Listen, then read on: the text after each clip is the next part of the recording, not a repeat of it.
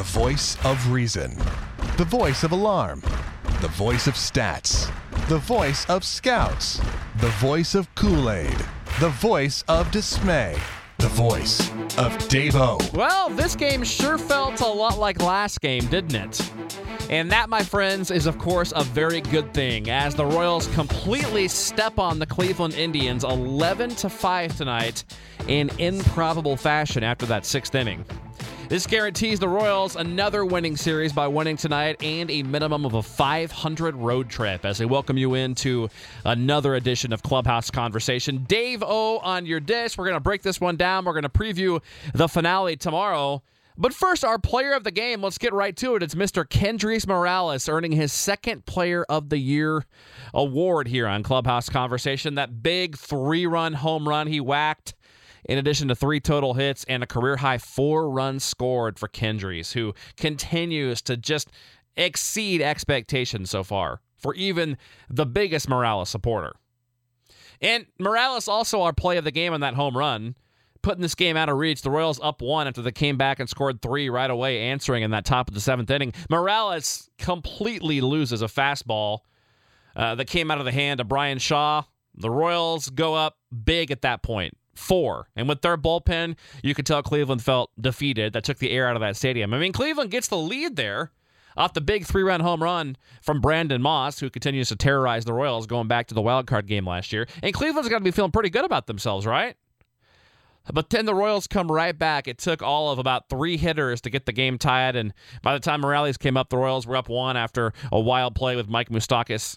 You know, with uh, Atchison missing first base and the throw home, Escobar knocking it out of the glove from Brett Hayes. That was a big play as well, and Morales just completely puts this game out of reach. The Royals go up four, and the last three innings with their bullpen, the game was over. So great job by Kendrys, and it's not just him, of course. When you score 11 and have 18 hits, obviously everyone is getting involved. And literally, everyone in the Royals lineup did something tonight. Only one man didn't get a hit, which is the second time in as many nights that's happened. We saw that happen last night with Escobar getting shut out. And tonight, Lorenzo Cain doesn't get a hit, although he does get a walk. And let's just go up and down this lineup and talk about it.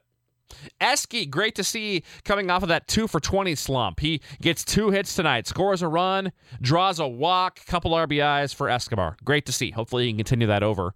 I was a bit nervous seeing him slide into Brett Hayes and limping for a while after that play in the seventh inning, but he stayed in the game. It appears to be fine, so that's good to see. Mike Moustakas, what can we say about him in the two hole? Continues to just absolutely light the world on fire here in the month of April. He's going to be upset when the calendar turns to May here on Thursday.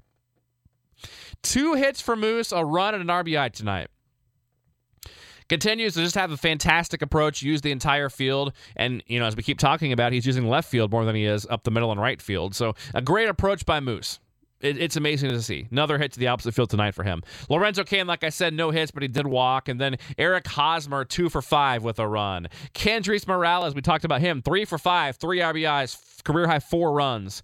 And then Alex Gordon the last 10 days, he's looked like Alex Gordon again. And I think we can finally say that while maybe he's still stiff from time to time and maybe not feeling exactly 100%, he's pretty close. And he's playing like he's 100% out there. If he's not jumping into the stands and making incredible Hulk plays on defense or uh, throwing out Melky Cabrera on an impossible double play or taking away a single and a sinking liner from Adam Eaton, if he's not doing that, he's hitting a home run last night or he's going deep off Trevor Bauer on a ball that still hasn't landed.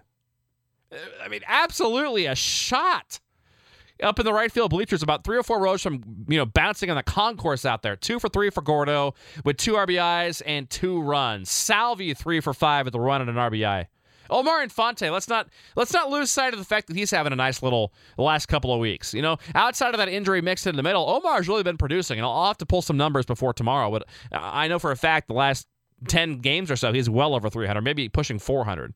Been hitting very well. Three for five with two RBIs in a run tonight for Omar, and then Jarrod Dyson did get in a late hit as well. One for five at the bottom of that lineup. I mean, I can't talk to you enough how big this win is tonight. And this is about the third time this year I've said that. But this was a really big win for the Royals. I mean, like I said, they get down.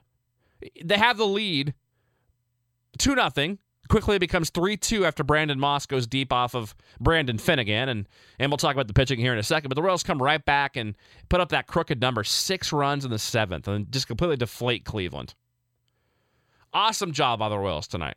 awesome job. And, and pitching wise, let's talk about Jeremy Guthrie. Another shaky outing by him, no doubt about that.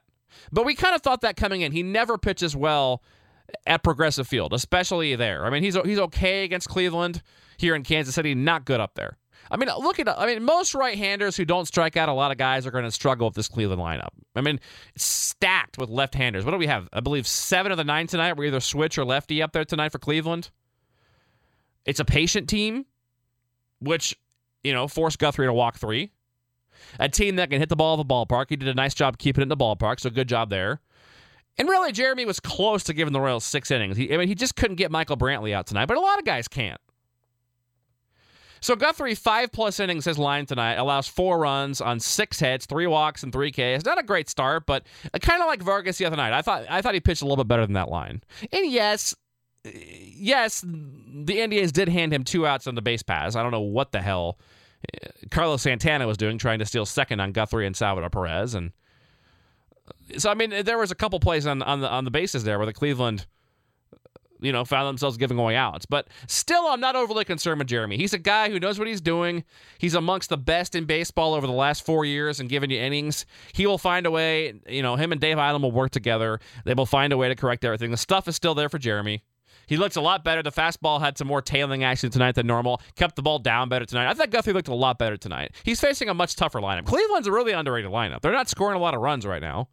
I understand that, but I'm telling you, this team will score some runs by the end of the year.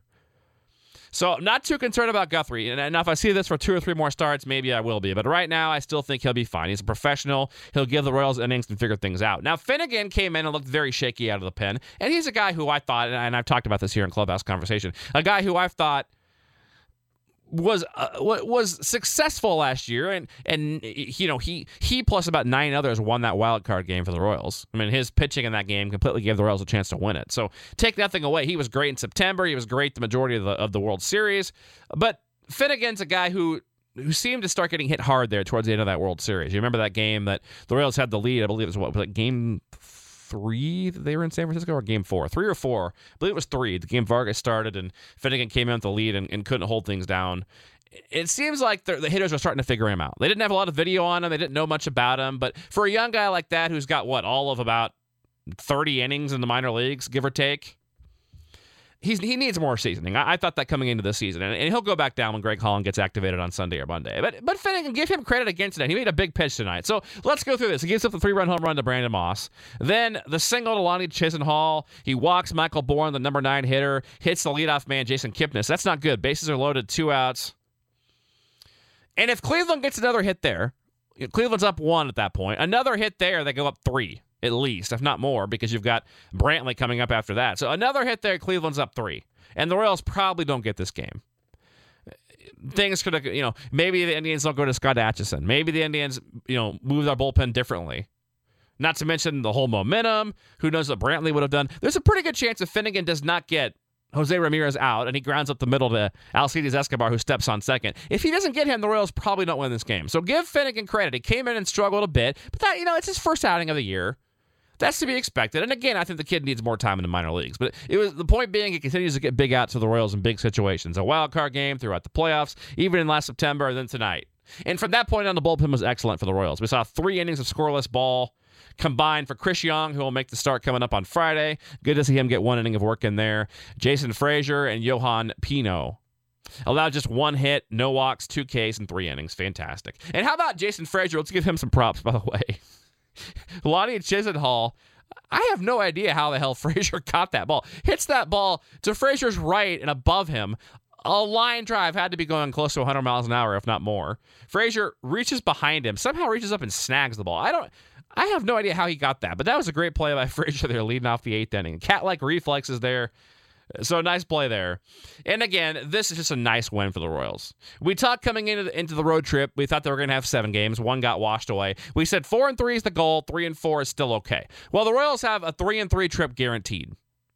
And you have to think if they had one more game, they probably would have gotten to the four and three. But they can still go four and, and two on this trip, man. Four and two on this trip would be absolutely fantastic, but three and three is still a good road trip. So no matter what happens tomorrow, and the Royals now ha- are back in first place over Detroit again, first place in April. Who cares? But it's just nice to know that the Royals, even with as well as Detroit's playing, and even you know realizing the Royals don't have Greg Holland and don't have Alex Rios and didn't have Escobar for a while. And they've got some more suspensions coming up. So it's just good to keep racking up these wins and know that you're competing or ahead of a team who's also been in Fuego. And both the Royals and the Tigers aren't going to play 750 ball, obviously.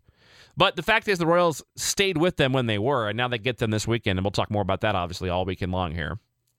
And Cleveland's going to have better days this year, even. This team is not that bad. They're going to score more runs. They're still playing without a couple of key cogs. I think losing Yan Gomes is a big loss for that lineup. Big loss. You know, Nick Swisher, who knows what you're going to get out of him, but they're, they're minus a couple bats. It's a team that's got a pretty good rotation. Salazar is back up. The Royals are going to see him tomorrow. He's been a stud in his two starts. I still can't figure out why he didn't start the year up here in the major leagues.